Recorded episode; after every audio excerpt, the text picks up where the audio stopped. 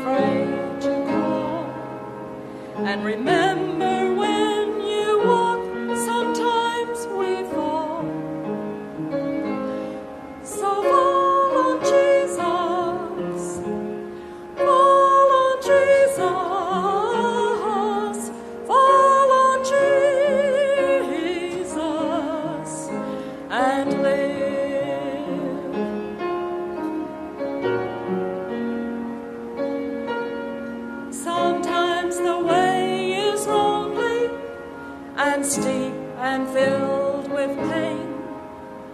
So if your sky is dark and pours the rain,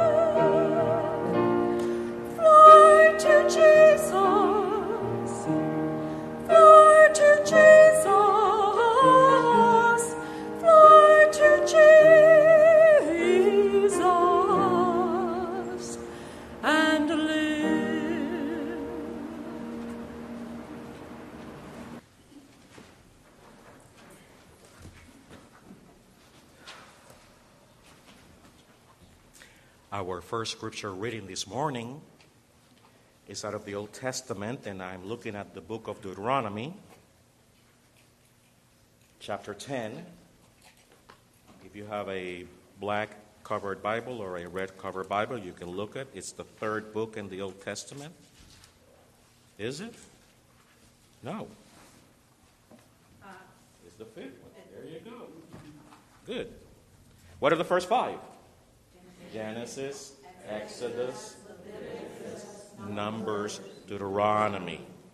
Oh, no, it's not Sunday school. We're just remembering. Thank you. Now we look for chapter 10.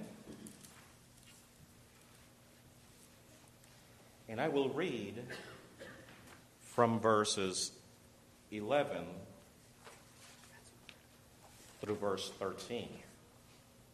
Is the word of the Lord. Then the Lord said to me, Get up and resume the journey and lead the people to the land I swore to give them to their ancestors so that they can take possession of it. And now Israel, what Israel, what does the Lord your God require of you? He requires only that you fear the Lord your God and live in a way that pleases him and love him to serve him with all your heart and soul. And you must always obey the Lord's command and decrees that I am giving you today for your own good. This is the word of the Lord. Now let's go all the way to Romans. That's way about whoop, over a thousand years plus later as we go through our pages. And we go through the epistle of Paul to the Romans, and we are going to look at chapter 8, verses 1 through 11.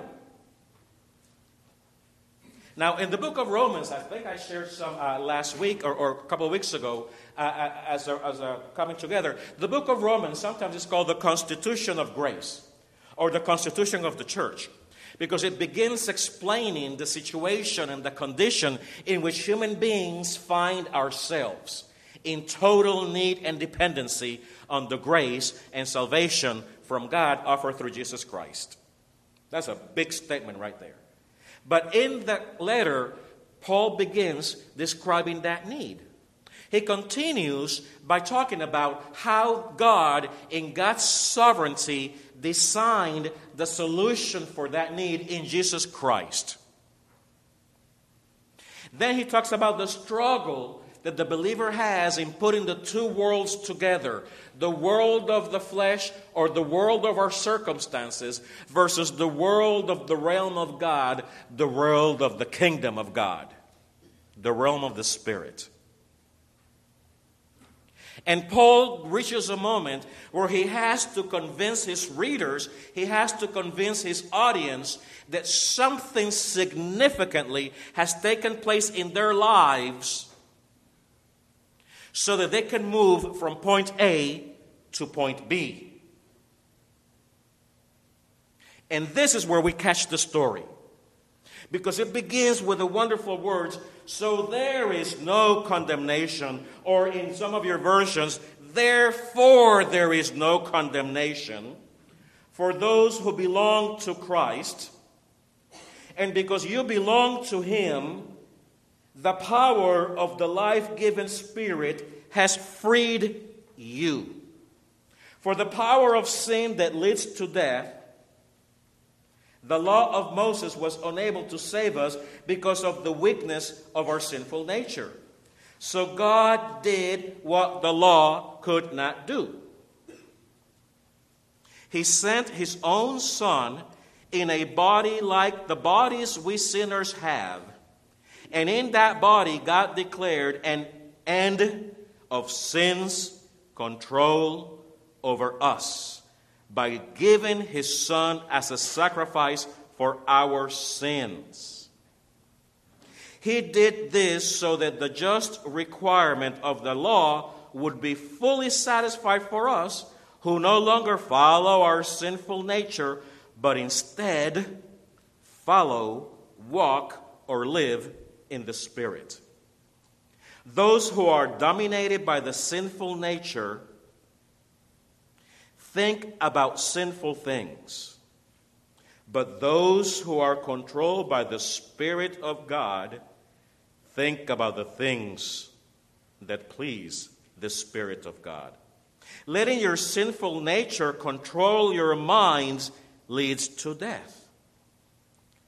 But letting the Spirit control your mind leads to life and peace. For the sinful nature is always hostile to God. It never did obey God's law, and it will never will. That's why those who are still under the control of their sinful nature can never please God. But you are not controlled by your sinful natures. You are controlled by the Spirit if you have the Spirit of God living in you. And remember that those who do not have the Spirit of Christ living in them do not belong to Him at all. And Christ lives within you. So even though your body will die because of sin, the Spirit gives you life because you have been made right with God. The Spirit of God who raised Jesus from the dead, lives in you. And just as God raised Christ Jesus from the dead, He will give you life, He will give life to your mortal bodies by this same Spirit living within you. This is the word of the Lord. In your version, it probably says, There is no condemnation to those who are in Christ, right? It uses that little word, I N, in Christ. And I brought one of my toys today.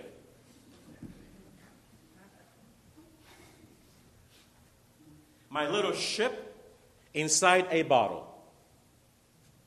I'm covering the word Florida and covering made in China, but never mind that. It's a ship inside the bottle.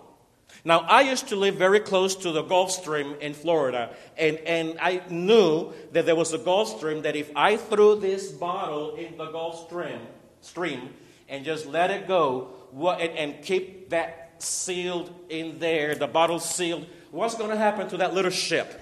Is it going to get wet? No, not at all. What happens if there's a thunderstorm and, and the waves take the little bottle and make a wave and go wandering up and over and under and up? What's going to happen to the little ship? Is it going to get wet? It just got tossed around, but it's safe and secure because it's where? In the bottle. No condemnation to those who are in Christ. You get it? You're safe, secure, covered, protected, assured that nothing can happen to you. Actually, the chapter ends with a great song that who can separate us from the love of God? Nothing can separate us from. So we are in Christ. And that is necessary for us to be in Christ, safe, secure, assured that we are man, we are it for God. We're it. Nothing, God is not going to allow us for things to happen to take us away from God's hands. Nothing can take us away from the hand of God, from the love of God. Nothing. I repeat, nothing. Cancer cannot take you away from the hand of God. Fear cannot take you away from the hand of death, cannot take you away from the love of God. Scarcity nudity, lack of a job cannot take you away from the love of God. Nothing can take you away from the love of God because we are safe and secured in Christ Jesus. You know what is a translation for the word in in the Greek? Epsilon me, in. That's it. And you got your Greek lesson today. So there is no confusion about translation. If we are in Christ, there is no condemnation. Do you realize that? How many of you have been carrying guilt? How many of you have been carrying, walking in this life like a little worm struggling, eating dirt? And those memories keep assailing you and you keep feeding them. But you got to remind yourself when those things come that nothing, that there is no condemnation because you are safe, secured, bottled up in Christ. In Christ. Nothing can take you away from the love of God. Now that you're in Christ and secure, our text says that we have freedom that God has taken us away from the law of sin, that law, that mirror that made us feel guilty, that made us look sinful, that makes us realize, yes, we are sinful. But yet, that is not the way God sees me. God sees me through the eyes of Jesus Christ, forgiven, redeemed, and restored. And therefore, I have the freedom to walk. See, this is a choice. Whether we live by the awareness of our sin or we live by the awareness of the grace of what God has done through Christ in us. Which road are you going to walk in? Which life are you going to live? The life of condemnation, guilt, the life of remorses and I could have done, or the life of the Spirit free from that, away from that, that gives us life, hope, expectations a dream and a vision for a future. Which one do you want? Because there is no condemnation, so now we are free to move. We are free to experience the fullness that God has to offer for each one of us.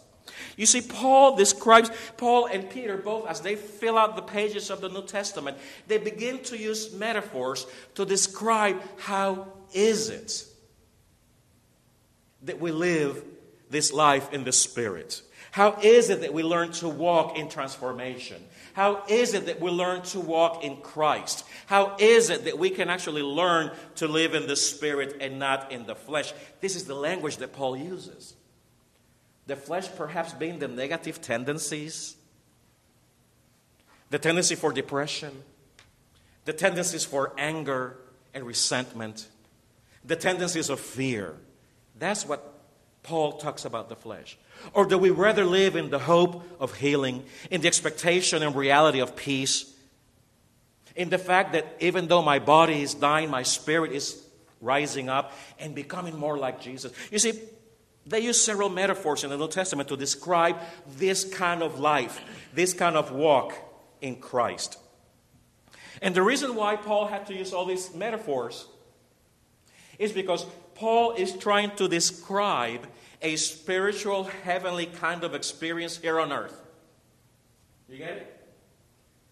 Paul is trying to describe how we in the flesh can actually live above the flesh, beyond the flesh, and in the life of the Spirit. And Paul begins to use metaphors like uh, taking off the old nature and putting on the new nature. In Galatians, he talks about, For we are a new creation. The old is left behind. Behold, hang on to the new or claim the new. Paul uses another metaphor of moving from glory to glory, growing, maturing in Christ. That is how we walk. That is all what it means to walk, live, and, and, and in, in a life of the Spirit, in a life of transformation, where my life yesterday, my thoughts yesterday, if they were negative, if they were pulling me away from God, I have the choice to bring them back and focus in the Word of Jesus. This morning, I was listening to, uh, to one of the, of the religious shows in, in television. I like the, the, the one that comes from Michigan. Uh, I forgot the name. Uh, and, and, they were talking about, they were interviewing this person. This is not a pastor preaching and all, you know, that's not what, uh, no, it's not, it's not doing what I'm doing. Uh, it was an interview with a person. And the person was actually coming out of a very bad situation with health. And the person was describing, in spite of all the tests, in spite of all the doctor visits, his body was weak. His spirit wanted to give it all up. I don't want any more testing. I don't want any more chemo. I don't want any more of that stuff. But he discovered that if he would lock himself up in a room, five minutes, that's all it took, five minutes and began to repeat himself a certain scripture that would give him faith, that would give him courage, that would give him hope. He said, during those five minutes, as I was repeating and repeating the same scripture, it began to go from my head and it began to come down to my heart. I began to understand more as I kept on repeating and repeating that text, as I'm searching and waiting for the Spirit of God to reveal to me, give me hope, give me strength to put up with this, Lord. Five minutes. He said, from the mind, it became more real. As it got to the Spirit, it became life. And at the end of the interview, you know, the, the interviewer is asking What would you recommend of all the things that you did to overcome this near death experience? What would you recommend? And I thought he was going to give us a good idea of a diet. I thought he was going to give us a good idea of all these steps to follow. And the old man, all he said was with great smile on his face and great joy. Find that word of God for you. Lock yourself up for five minutes before any situation and pray that it becomes real in your heart. That is walking in the Spirit. You see, because our mind is always playing. How many of you know that your mind always has a conversation? Uh, some of us suffer from what's called an overactive brain. There's diagnosis. And some of us suffer from that. And I have a niece that suffers from that and, and her mind is always creating, thinking, and just at it. She falls asleep, she goes down to bed, and it's very difficult to fall asleep because her mind is speaking. She has this chattering constantly in her brain.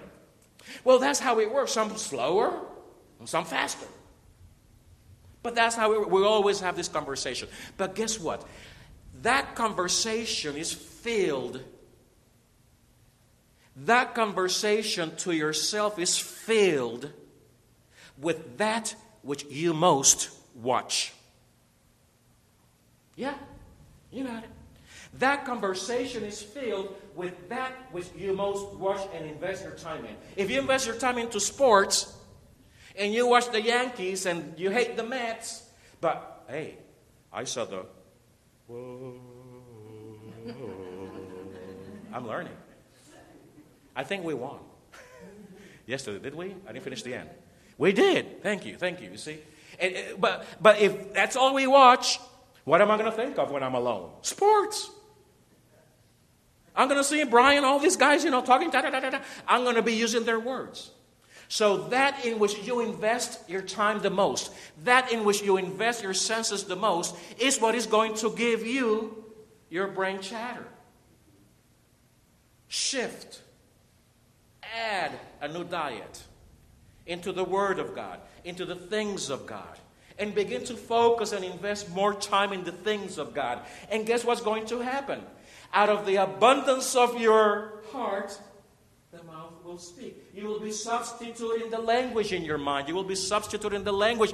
And that is precisely what our task is as Light of Hope to change the way we think, to change the way we have thought for years in the congregation that didn't give us much results. And here we are now in the cocoon, in the chrysalis, and it behooves us. It, God is calling out loud study the new ways. Get to learn the new ways. Oh, we're not going to even to attempt to fill up these seats, these pews, and this place until we know what we're doing, and God moves us in that direction. That's the way to do it. There's a new generation that doesn't respond to God the way you and I responded to God, but God is still there. And God is, oh, I love it. And God is going to teach us.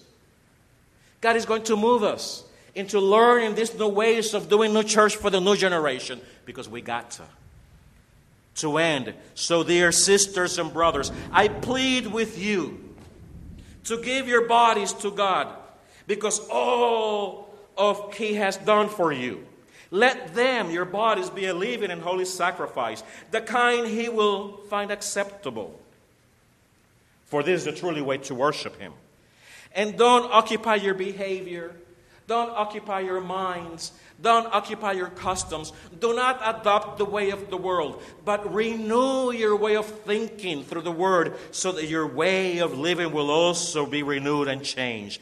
That way, then only that way, we will be able for sure to know the will of God, which is always good, pleasing, and perfect. That's the only way that you and I will figure out what is God's will for my life. What is God's will for my life? You and I have to offer ourselves, renew our minds, and adopt God's way of thinking.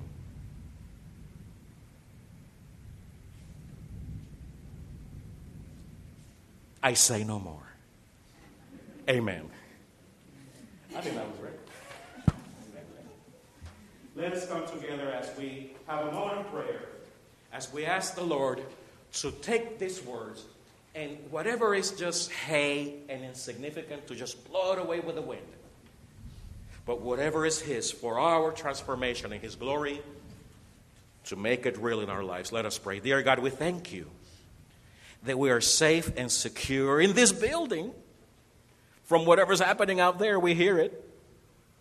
But we thank you above all that our lives, our souls, our spirit is secure and safe in Christ Jesus that nothing and no one can separate us from the love of God. And thus we have the freedom then to move in your will, to do your vision with great freedom and creativity and innovation. Thank you for calling us, for calling us and giving us this great opportunity to walk in the Spirit, to walk in transformation, and see you transforming us, changing us to the likeness of Jesus Christ, in whose name we pray and give you thanks.